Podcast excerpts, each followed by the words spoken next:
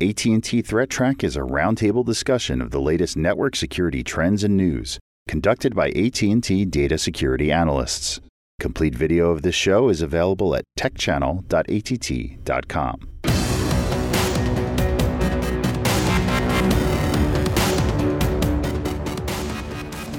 Hello, welcome to AT&T ThreatTraq for March 22nd, 2016. This program provides network security highlights, discussion, and countermeasures for cyber threats. Today we're joined by Matt Kaiser. Matt, welcome. Thanks, Brian. and Manny Ortiz. Hi. Welcome. And uh, John Hogoboom. Hello. Hey, John. so uh, we're all here today. Nobody online, but uh, nevertheless, we'll continue in our in our true form sense. I'm Brian Rexroad, by the way, and you know, I think it's a good thing to start each day with a dilemma. Well, uh, that's how we're going to start our show. so um, I don't know if this is if they coined this term, but uh, Duo Security put out a report, um, and they titled it "Bring Your Own Dilemma." But I've heard other Right. people say that before. Um, BYOD, a lot of people know that acronym to mean "Bring Your Own Device," and they're, the pun here is "Bring Your Own Dilemma." And what they're talking about here is they did a little bit of a study where they grabbed a bunch of um, various laptops and uh, right out of the box and tried to determine, you know, if you, you know, deployed those or put those um, in dangerous areas like public Wi-Fi Network and whatnot, dangerous. networking networking dangerous areas. Yeah. Um, what would their what kind of um, uh, threat surface do they have Right. that they might be exposed to? Yeah. And uh, it was interesting. A lot of what they uh, they brought up is things that are not spectacularly new to us, the things that we know about. So they mentioned like the Windows uh, proxy auto detect. You know, if you go to a public Wi-Fi hotspot, somebody could pretend that they're uh, proxy or answer those requests and then intercept. So there's a lot of man-in-the-middle opportunities that they talk about, and then he also talks about how you can mitigate those. Um, he also kind of got off on a tangent, I thought, about uh, customer experience privacy issues in Windows 10. A lot of people know about those issues, but I don't consider them vulnerabilities that are going to um, It- give me an issue Yeah, it's from not a security necessarily if, perspective. if you're considering a situation where you're concerned about protecting corporate information, it's not necessarily going to expose that corporate information. There is a possibility there might be exposure of you know websites that are used or visited, that type of thing, perhaps. Right.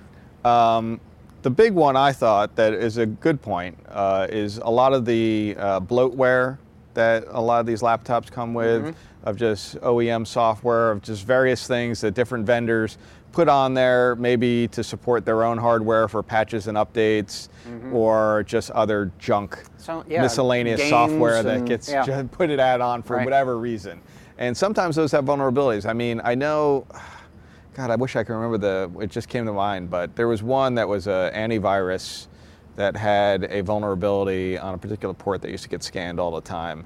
Uh, had a remote code Well, ex- some of the, I, exploit. mean, I think all the name brand ones have had some sort of vulnerability in the past. I mean, that, Right. that it, um, those sorts of things exist. I think we're going to be talking about something like that later on today. So. Right. But- and then anyway, so he goes through a lot of these different um, uh, points of vulnerability, especially with a new laptop. And really, the point is, is that if you allow your employee or your employees to use their own devices, bring their own devices into the corporate network, what sort of exposure does that Right. um, you know, exposed to you and your company, uh, especially when that device can go to these public Wi-Fi hotspots where they're kind of in a danger zone.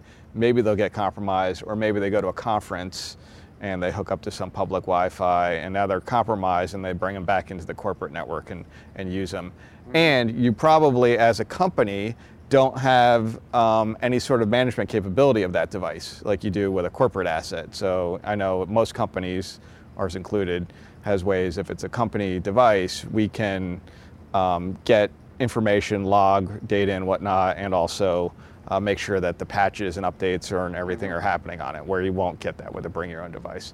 Um, so it's an interesting article. He talks mostly about the mitigation steps there of what you could do with these types of devices to um, to make sure that at least they have a minimal level of exposure to vulnerabilities. Whether your users in your company are going to do that, it's just to me it was more of let's think about how to approach bring your own device. Yeah. And um, You know, I think we've talked about uh, one of the possibilities or the, a smarter approach as opposed to just bringing your personal laptop in, plug it into the local network at work, and doing whatever on it, having free reign on the network. Maybe you force bring your own device laptops to go to like a an H- hosted virtual desktop or a VM, Right. and that's all they can do. So you have some very constrained network access, maybe just RDP or or PC over IP, which is the better version of RDP. I mean, that's certainly a possibility. There, there are perhaps a number of approaches that could be taken. I think, um, and I think it's kind of interesting because, as near as I can understand, I think BYOD kind of started out as a use your mobile bu- device because, and be able to access corporate assets with a mobile device. But then there was this dilemma. Well, what about, you know, uh, usage charges, and you know, how do you deal with things like that? And so, the uh, the notion of partitioning to say, you know, you sort of have a work persona, and then you have a, you know, a personal persona, and to be able to keep those separate, and so there are sort of sandbox type tools that reside on mobile devices to be able to support this thing. And I am going somewhere with this. that whole concept could, you know, I think it kind of extended in, well, you know, let's take the, the more general laptop scenario and you could do sort of the same thing. I don't know that there's a way to clearly partition, but there, you know, perhaps there is. I don't know of any software tools that really do that. I mean, you could argue maybe you have a VM that's specifically for work. You know, that'd be one perhaps way to do it. But I- think, you know, kind of thinking how I would approach this personally. is if I wanted to bring my own device to work, I would almost embrace, you know, signing off and say, you know what, manage it as a corporate asset effectively. I get to choose what device I'm using. I get to use it for the, my things as well, but lock it down. You know, I, why, why should I? you know, I don't really want to have to do all that stuff. I'd rather have somebody else do it. I mean, other than for the learning experience, perhaps. But The easiest So- way is probably to do a, a, a dual boot with, you know, dual encrypted partitions. that'd be another way to do it as well. Perhaps. Because that way it makes it a lot harder for the user to accidentally do something on the corporate side that was supposed to be personal or vice Mm-hmm. versa. That's true. I, I think one of the flaws that you run, and that- I think this is feeds right into the sort of the dilemma, is I think one of the flaws in that thinking is that we rarely are just at work or just This at is- home. I mean, we we're living our lives while we're at work. We're living our work while we're at home. And so there's there's not really a, a clear separation between the two. So you need to, at very least, to be able to transition between them very easily, and at best to be able to kind of, you know, in fact, blur the lines and manage that a little bit. So I, I kind of equate this to, um, if I can equate this to something at home, it's it's our dilemma with IoT devices. So when you're at home and you have an IoT device, you typically don't want that IoT device to sit on the same LAN segment as the rest of your protected um, components, right? Your so typically what home. they right exactly. so typically what they say is you should have your IoT devices on a separate network than your Mm-hmm. so typically you know you should probably be able to do that same thing that same scenario and bring it into a corporate environment where you keep things that you don't know about you think Mm-hmm. are you know you label them unsecure or unknown and you keep those separated. So things like on you know when they come in via VPN you could by profile, understanding that this device is not corporate, you know, doesn't, um, is, it's not a corporate asset, keep it off on a, on a separate VPN profile, right? Right. And keep it separated from the rest of your cor- corporate network. Right. Obviously, you'll have to open certain things up so that they can get to certain things, but keeping it in a, in a separated area, I think, is a smart move. Absolutely. That's uh, so things can be done with network access control, not assigning DHCP addresses unless the device is authenticated, recognized, and managed and protected in a proper way. And in fact, that's a similar model that's used in uh, MDM, mobile device management, to make sure that if you're providing access to corporate assets, that there's a mechanism to do that and authentication of the device and such. So, so it is still a dilemma. I think uh, it depends on the organization, what kinds of options organizations are able to support, and I think there are a lot of options really kind of available. But it's it's really that balance between you know, how separate you want things to be, which is, you know, you could have corporate assets and home, your personal assets, and that's completely separate. It can be kind of a pain. And then perhaps putting them together in sandboxes, manage mobile, de- or mobile device management, or having a similar kind of thing on computers, and then to be able to, uh, you know, provide a little compatibility or merging between those. But personally, I would embrace having a organization helping to support with the security of my devices. I, I would throw Thanks, one more thing into the mix, actually, and that's all these sort of background radiation services that keep showing up when you load a, a Windows laptop. You know, you ask it, you know, are you at home or are you at work mm-hmm. or do you not mm-hmm. know you really know? That sort of stuff. You know, from a security standpoint, I'd love to have my laptop keep all that stuff off mm. initially, and then let me make an informed decision later on. And I think uh, some of this attack surface would go away by default if we were able to make that decision in the, in the, the interest of security and not in the interest of convenience for the user who just wants to share their files. Yeah. So sometimes the computers are kind of asking questions that people aren't really prepared to be able to answer. I know Because that. I know they, they're trying to make it easy and make a decision on where am I, but there's more to it than that, I think. That if a user wants to be truly informed, they have to ask a little harder questions. Yep, absolutely. All right, good. So uh, Matt, let's go to you here, and we I guess we kind of mentioned that the concept of vulnerabilities in software, and in fact, it exists in antivirus software from time to time. And so, uh, tell us a little bit about this one. It absolutely does. So there was a, a blog post by Tavis Ormandy, and if you haven't been following Tavis's work, he's basically been knocking down antivirus vendor after antivirus vendor, finding significant bugs, security bugs in antivirus software, which some people might think, well, that just seems insane. You know, these are supposed to be written by people with a knowledge of security in order to secure us. What they're mm-hmm. actually doing is, is adding more vulnerability to the system. Uh, so he had written a, a blog post about the fact that Comodo, he had just released four different software vulnerabilities, was about to release a fifth. At the same time, they were receiving an award for excellence in software. Mm-hmm. And so that's that's really what the point of the blog post was about. Mm-hmm. To me, it, it started kicking off the, the discussion of you know, the, this, this is it's always been a problem, I guess, with antivirus software that the complexity has to be at least as complex as the files and the situations that it has to handle. Um, I don't know, really know what the, the, the, the, answer is here, but Well, and it's and it's perhaps even more complex or challenging for something like antivirus, where they're trying to basically ward off a very agile threat environment. That is, the the threat actors. First of all, it's one organization trying to defend off many threat organizations mm-hmm. effectively, and each of them with their own set of creativity and having to be able to adjust to those new threats, or lose your your viability as a as a mm-hmm. devi- as a, a marketable product. And so, I I per- personally appreciate the challenge, but one of my pet peeves has always been that no matter how you slice it, you can't add software mm-hmm. and in theory really improve the security. That is adding complexity, as you pointed out, and it's going to add flaws. The software is going to have flaws associated with it. It's a matter of how many of them. So this is a this is really again similar to the dilemma discussion we had earlier. It's a little bit of a, a little bit of a dilemma for the antivirus product providers as well. And uh, I think it kind of reinforces that you need layers of security.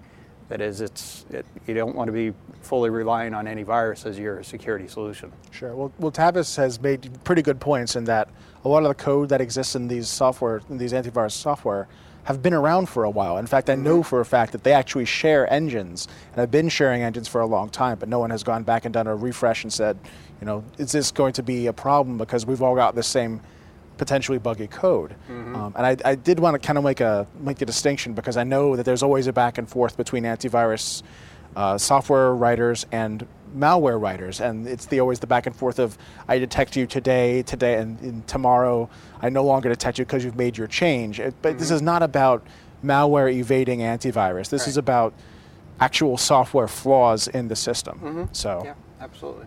And I would say that the bar is set higher, in my opinion, for the antivirus vendors, mostly because their code is going to run in privilege mode, whereas not most most other code doesn't need to run in privilege execution mode, where the AV stuff is going to have to. So it's going to have deep roots into the system, so that if there is a flaw, it's a quick gateway right into the underlying, um, you know, nethers of the operating system to be able to do what you want to do.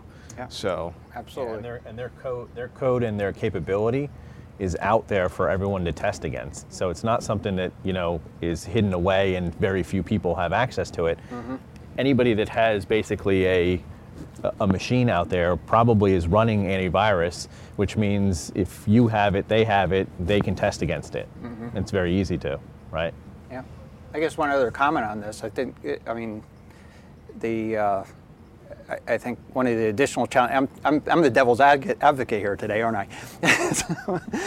the, one of the challenges they have is that you have to meet a price point. You have to be competitive in the sense, you know, I'm a security guy and I get a little sensitive about having to pay a significant amount of money for, for antivirus. And so that really kind of constrains the, the budget a little bit.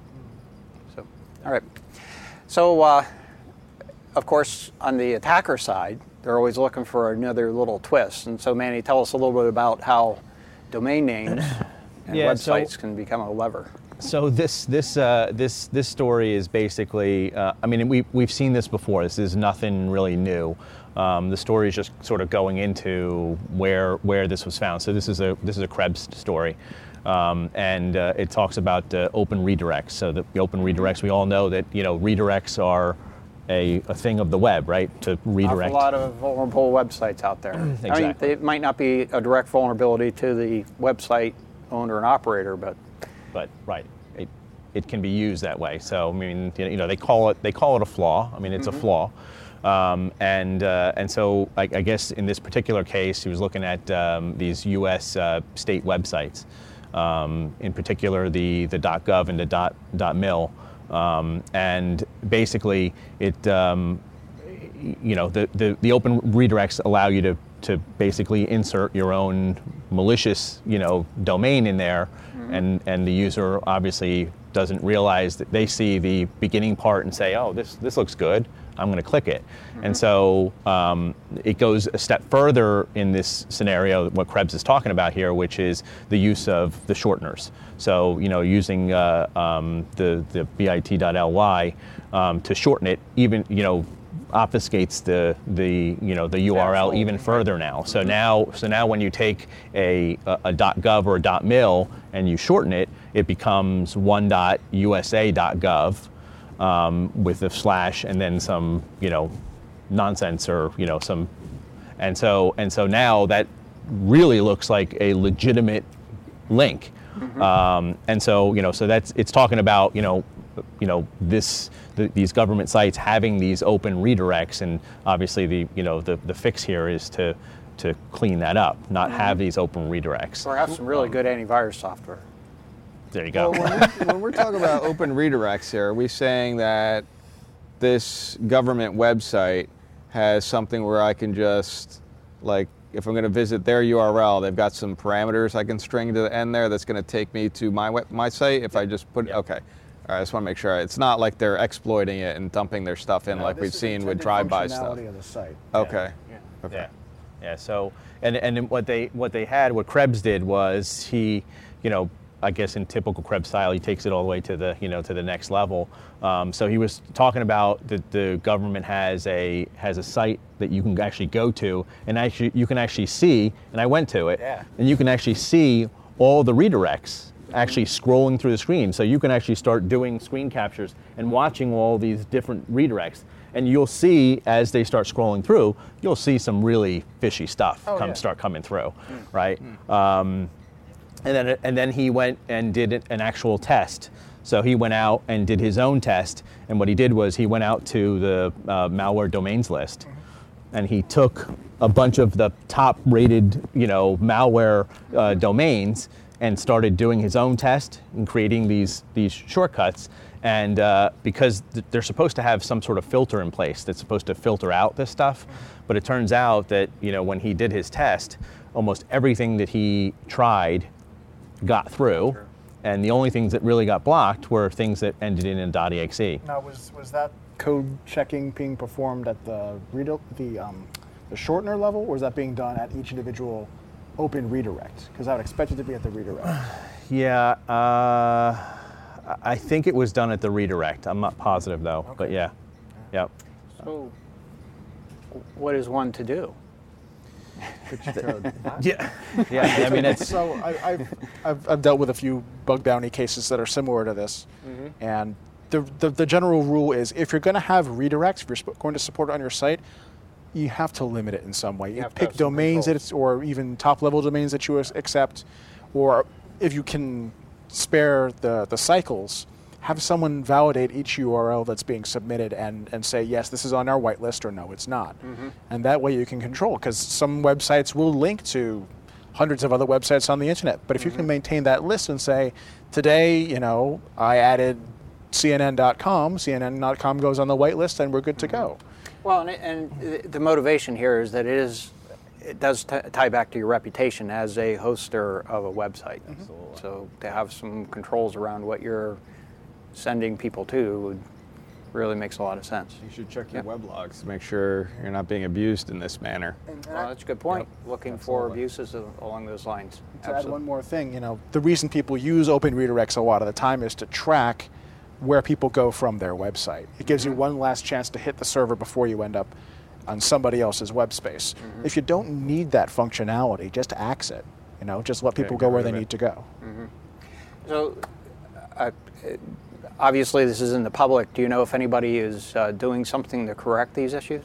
So there's a couple of things that you can do to sort of help yourself, Mm-hmm. you know, because obviously, you know, you've got these links, and what do you do? You know, how do you how do you figure out where where am I actually going if I click some sort of link? So, I mean, Google Google has an, an extension called un, unshortened.it, Right. Um, So you can test- and basically test a link test a link, suspect, right? So you can test a link, and then uh, and then on the on the Bitly side, uh, if you add a plus sign to the end of a Bitly uh, uh, link, Mm-hmm. it'll actually take you to a page that shows you the actual expanded uh, very good. URL that you're going to. Okay, so it's an opportunity for end users to check some things, a little extra work, but you can at least get some idea of what things are going on. Yep. All right, very good. So um, I guess uh, obviously these things are automated. They present a real challenge, and so sometimes a little manual intervention can I'm, help. I'm converting everything. I'm getting rid of everything electronic. Are you going to be a settler, yeah, John? I'm gonna be a settler. I'm gonna, I'm gonna just. I, I read this article, and I've completely shifted my mind. So I'm gonna get rid of all my computers, and I'm just gonna have everything manual, manual switches and levers. Anyway, the point of this article is um, there was some mentioning of the Ukraine power outage that we talked about. I think it was in December of just a few months back, and um, this was an article um, kind of talking about in these critical types of systems, um, we should really start thinking about adding layers of security because what's been happening, the trend lately, is let's connect everything to the internet. Let's just make it so easy for all these devices to talk to each other and help manage each other and do their own operations and get the humans out of the picture. But that also introduces a lot of risk because now you've potentially opened these critical systems up for attack via you know electronic means over computer over internet and whatnot um, there were a couple of interesting quotes um, i think it was a colonel or something that was uh, being quoted here and he said you know some when when you're buying these capabilities to uh, get your devices internet connected uh, you're buying a capability but at the same time you're buying a vulnerability which i thought was a real truth there that um, Just one. it's- yeah Just one vulnerability. yeah, it's not usually just one. Um, so, really, the point of the article was to kind of talk about you should always have some physical backup hardware um, to the most vulnerable uh, places of your key infrastructure. And um, uh, I'm trying to think what else was in there. Um, he talked about some other things beyond just um, real critical things like power plants and whatnot. He did discuss, you know, in our nuclear facilities, there are manual mitigations. So if the electronics go out, they can they have manual means to drop control rods to stop the reactor processes. Um, if you're relying on electronics, you might that might not work. You know, and having a manual failsafe is definitely uh, a good way to go, especially with things that can cause a lot of serious damage if they're not there. Um, but he also talked about things like, you know, we have all types of devices. We talk about this on the show all the time. You know, pacemakers that are internet accessible or at least near field accessible, uh, insulin pumps, airplane control systems, prison door locks. Everything has been, and cars, everything's been, you know, connected to the internet. And there is a lot of convenience factor there and a lot of opportunity for innovation and whatnot, but it also introduces risk when you um, have some of these areas that could open more risk when they're electronically connected, mm-hmm. like a prison cell.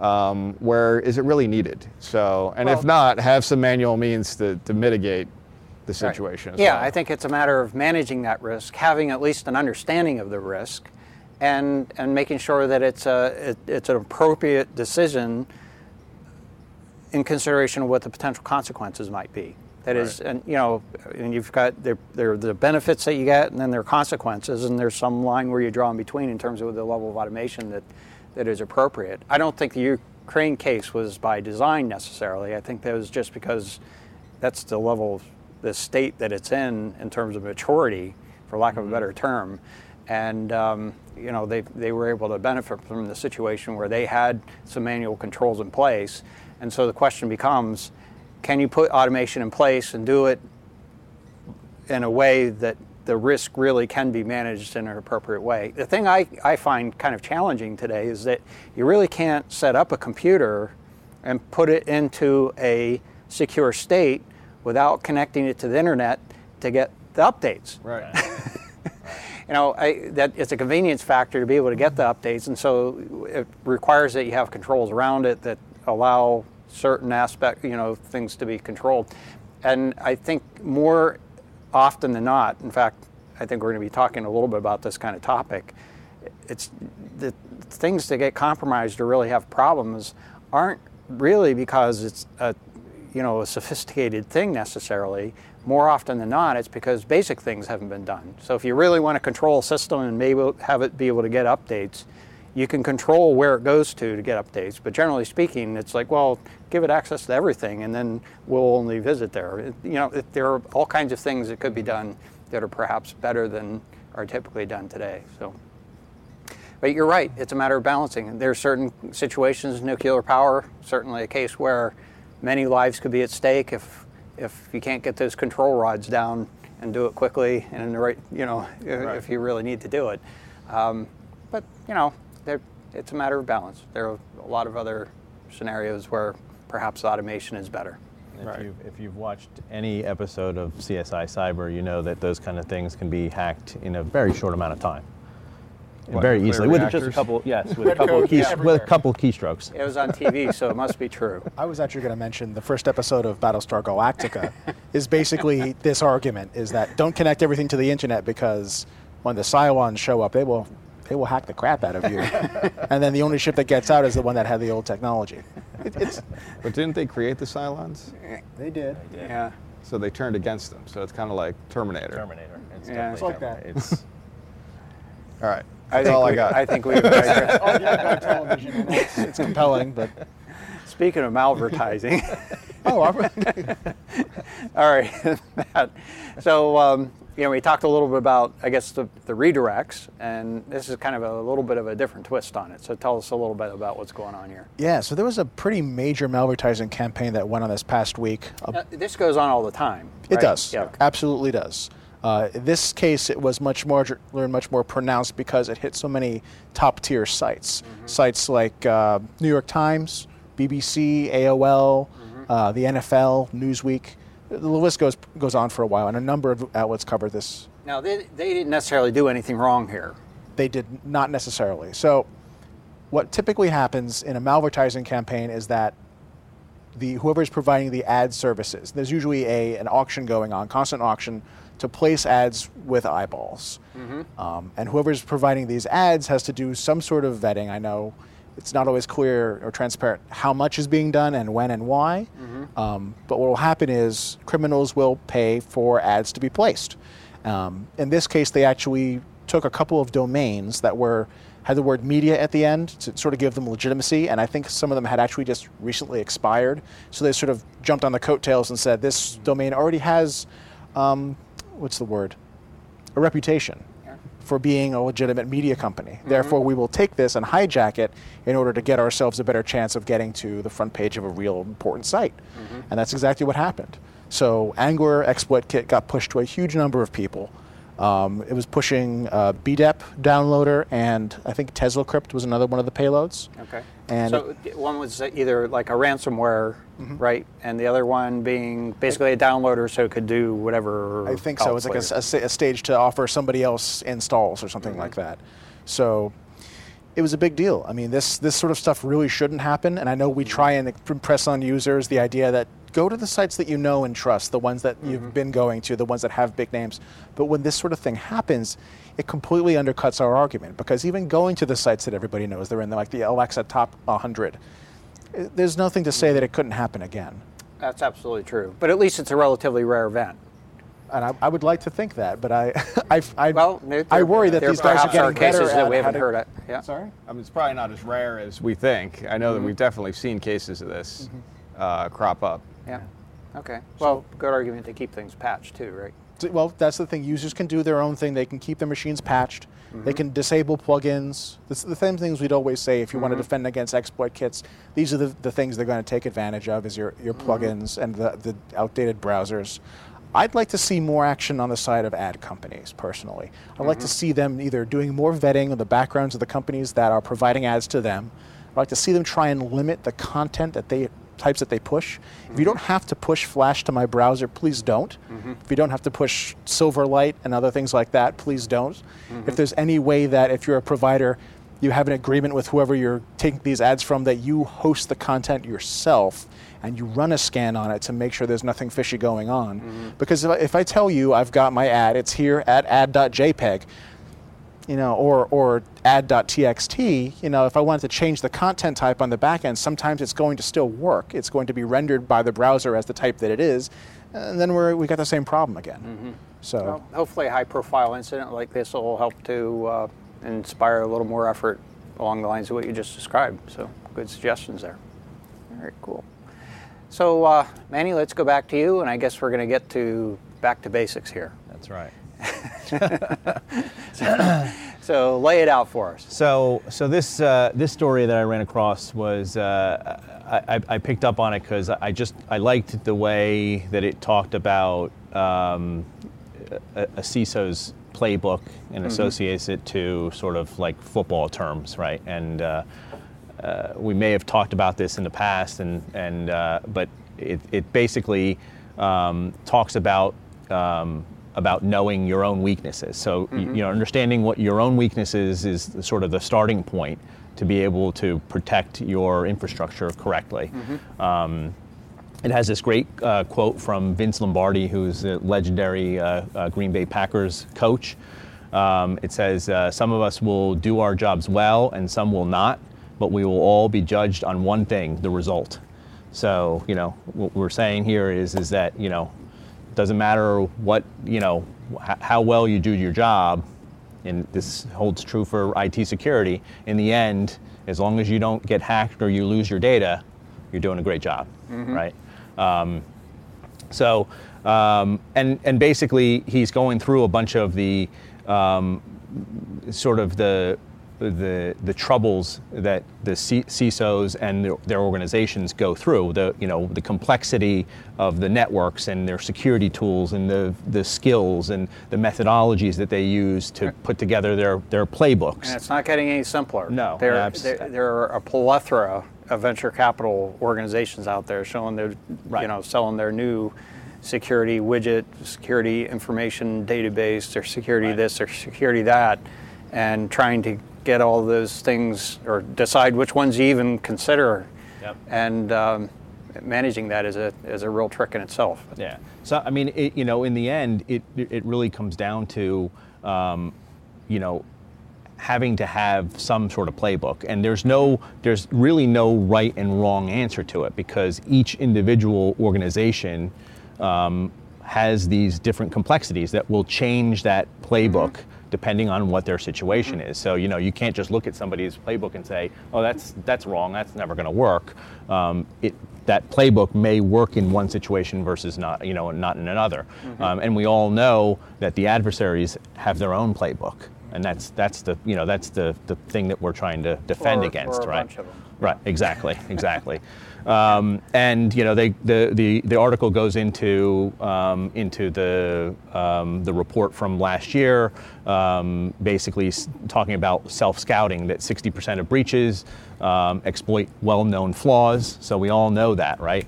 Um, with known techniques right? And that's that's you know what we see all the time is that you know these the flaws that they're finding are flaws that are well known. It's not like it's not like these these zero days. They're well known flaws and they're easy to exploit, um, and that's and that's a major problem there. Um, and then and then the article sort of closes off with this great quote again from Vince Lombardi that says, "Perfection is not attainable, but if we chase perfection, we can catch excellence." Um, so you know, so you're always trying to improve that playbook to keep up with things, um, and you're never going to be perfect. But as long as you're heading in that direction, you're you're you're probably doing right. Yeah. Okay. Very good. You know, I, I think my translation will be. Uh, I mean, I think this is a, somewhat of a, a s- similar statement. That is, you want to get back to basics. Understand, you know, get a basic strategy in place. But, you know, ultimately, when it comes right down to it in security, details matter. And so when you're going to do patch management, you have to actually do patch management. Yep. And that's really what matters. It doesn't matter that you know where the patches are needed. You got to actually do the patches, and that's uh, that's going to lock down a, a quite a number of things. And getting some of those basics down is really going to make the difference. that's the fundamentals that he's Yep. that he's talking about here. Is the fundamentals is is, is let's let's look at our own stuff 1st Mm-hmm. and let's make sure that we've got our own defenses in place. We we're looking at you know where are we vulnerable. That's the first place to look. Don't you know? Don't look outside and go. What, what are they doing? How are they trying to attack us? No, let's look at our own stuff. Let's see where you know where we've got these holes. Patch Mm-hmm. up these holes, and then you know then we can start from there. Yeah, I think there's some good references along these lines. I think the, the NIST cybersecurity framework is a, a good starting place to get sort of to those basics. Um, and, and, and to your point, I think it really uh, it, it really is sort of the right structure to start with. But I think ultimately it comes down to the challenge of a CISO is not just security. The challenge of a CISO is really managing a business, making a business successful, and doing that in a secure way. So it, it becomes a balancing act between, just like we were talking about earlier, that you really have to manage the functionality and balance that functionality and the costs associated with the security so that you're in a, a right place from a risk management point of view. But as you, uh, as I think we had talked about earlier, um, you know, a, a CISO is going to be managed or basically judged by the result. If they are not hacked, then they will be successful. If they are hacked, they'll be looking for a new job. Exactly. All right, and, uh, and with that, we're going to look and see if we can find some malicious activity. You know, of course, there's no shortage of that. Uh, looking at the internet weather for the last week or so here. First of all, scan probes on port 1720 TCP. This is H323, which is, uh, I think, sometimes used as an alternative to SIP, or it's it's sort of the uh, international standard version of that uh, that gets uh, perhaps used in a number of. Um, uh, VoIP gateways, voice over IP gateways. We're looking at the last 90 days of activity here, and um, in this particular case, uh, we're seeing a, an increase in the number of probes. Most of these probes are from Russia. I don't know that there's any significance to that. It was actually a single IP address that was gener- generating most of this, and it happened to be an address in, in Russia. So, uh, if you're running a voice gateway, uh, a VoIP gateway, uh, particularly H323, you know, I didn't actually look at SIP to see if there was a, some a corresponding increase. Uh, there perhaps has been, but uh, there is quite often uh, activity to try to exploit VoIP gateways for the purpose of performing uh, either toll fraud, voice fraud, uh, directing calls to basically a high payback organization and in some other cases uh, to use them for other types of um, you know uh, scamming like vishing for example right Yeah, and I feel like there's a lot of video conference stuff that happens on That could- H.323. I just Uh, can't a remember. It's been a while since I've looked at it. But Yep. Uh, and also, uh, this is actually it says scan pro. This is actually scan sources on port 1720 TCP, and it looks like Um, in addition to that single Russian IP address, uh, we did also see an increase in the number of sources to doing this scanning activity around the same time frame. Uh, basically, a spike that started around the same time frame as that increase, as well as a, uh, a more recent spike in activity. Uh, now, this is not, you know, we we often talk about port 23 Telnet and the number of sources they're scanning at, and we measure that in hundreds of thousands of sources. This we are measuring in less than 100 sources. So it's not a, a significant change, but uh, there is definitely some activity going on there that appears to be coordinated in some way. Next item here is bytes on source port 69 UDP.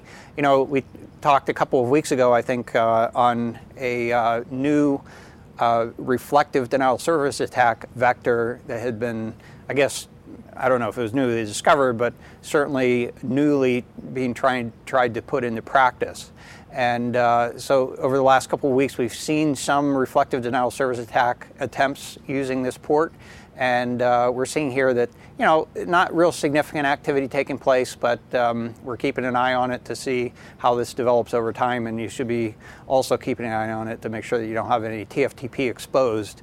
Um, and don't be surprised if you see denial of service attack activity using that vector. Uh, looking at the top 10 most probed ports, uh, at the top of the list here. I think, uh, well, in, in, the other category, I'll start there. I think we had in the order of about 1,140 sources that were, or, or different ports that were being probed. Uh, in this other category. So the other category is pretty big. And then uh, first on the list, port 23 TCP. Not any big changes on that port, so I don't think I even uh, uh, included a graph here. We'll see if I did. I don't even remember. and then followed by port 80 TCP. Not a significant change there either uh, followed by 22 TCP, that's SSH. Um, and that has been, uh, I think we saw a little bit of a hump in terms of number of sources that we're probing on that port. Uh, again, relatively stable. 445 TCP, uh, last week we took a look at that, and we are seeing sort of a downward taper over a long period of time.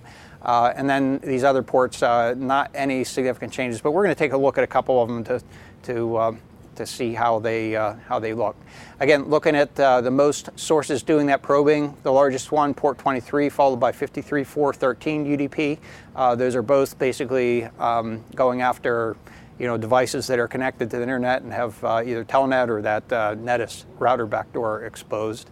And then um, let's see here. We have, uh, I think we're going to take a look at 14, or excuse me, 4028 TCP which uh, has uh, been uh, active over the last couple of weeks here and jumped up on the list in terms of the number of sources. So, taking a look at the SCAM probes on port 53413, uh, way down compared to what we had been seeing previously.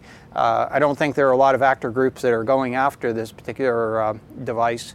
Uh, but it is one that uh, out that's still out there. They have a lot of devices that are still compromised, and uh, perhaps they've just uh, settled in the recruiting activities, or uh, maybe some disruptive effort has been put into place. We can only hope. And then looking at scan sources on port 1433 as well as 3306. So 1433 being Microsoft SQL database, and 3306 being MySQL database. Um, we're looking at the last 90 days of activity here. I'll just point out a couple things. Now, the blue one is actually the Microsoft SQL, and you can see that there was a, basically a jump in activity over the last week or so here. I think that started on, uh, on March 14th and started going up. And then we see a similar little jump in activity on uh, uh, MySQL. Uh, but that one didn't sustain and continue to grow, and I'm not sure what the reason for the divergence is, but I don't think it was a coincidence that both these started growing at the same time. And I'll just point out that these uh, spikes in activity here that basically go through the top of the graph are ones where I think it's a research organization that's probing around just to see uh, what ba- databases have been exposed, you know, or exposed to the internet and using that for cataloging purposes. So uh, those are probably not as um, uh, as significant. Uh, next one here, scan sources on port 4028 TCP. And uh, John, perhaps you have a, few comments uh, on yeah, this one? I mean, we've talked about this in the past couple of weeks, maybe mm-hmm. even more. Yeah. Um, and I'm not even sure what DT server is, but that's what the IANA registered port is for that. Uh, although I don't think that that's what's going on here. No, so when we so. take a look at the actual scan sources involved, um, there's a very high concentration. I think you might have that on the next slide.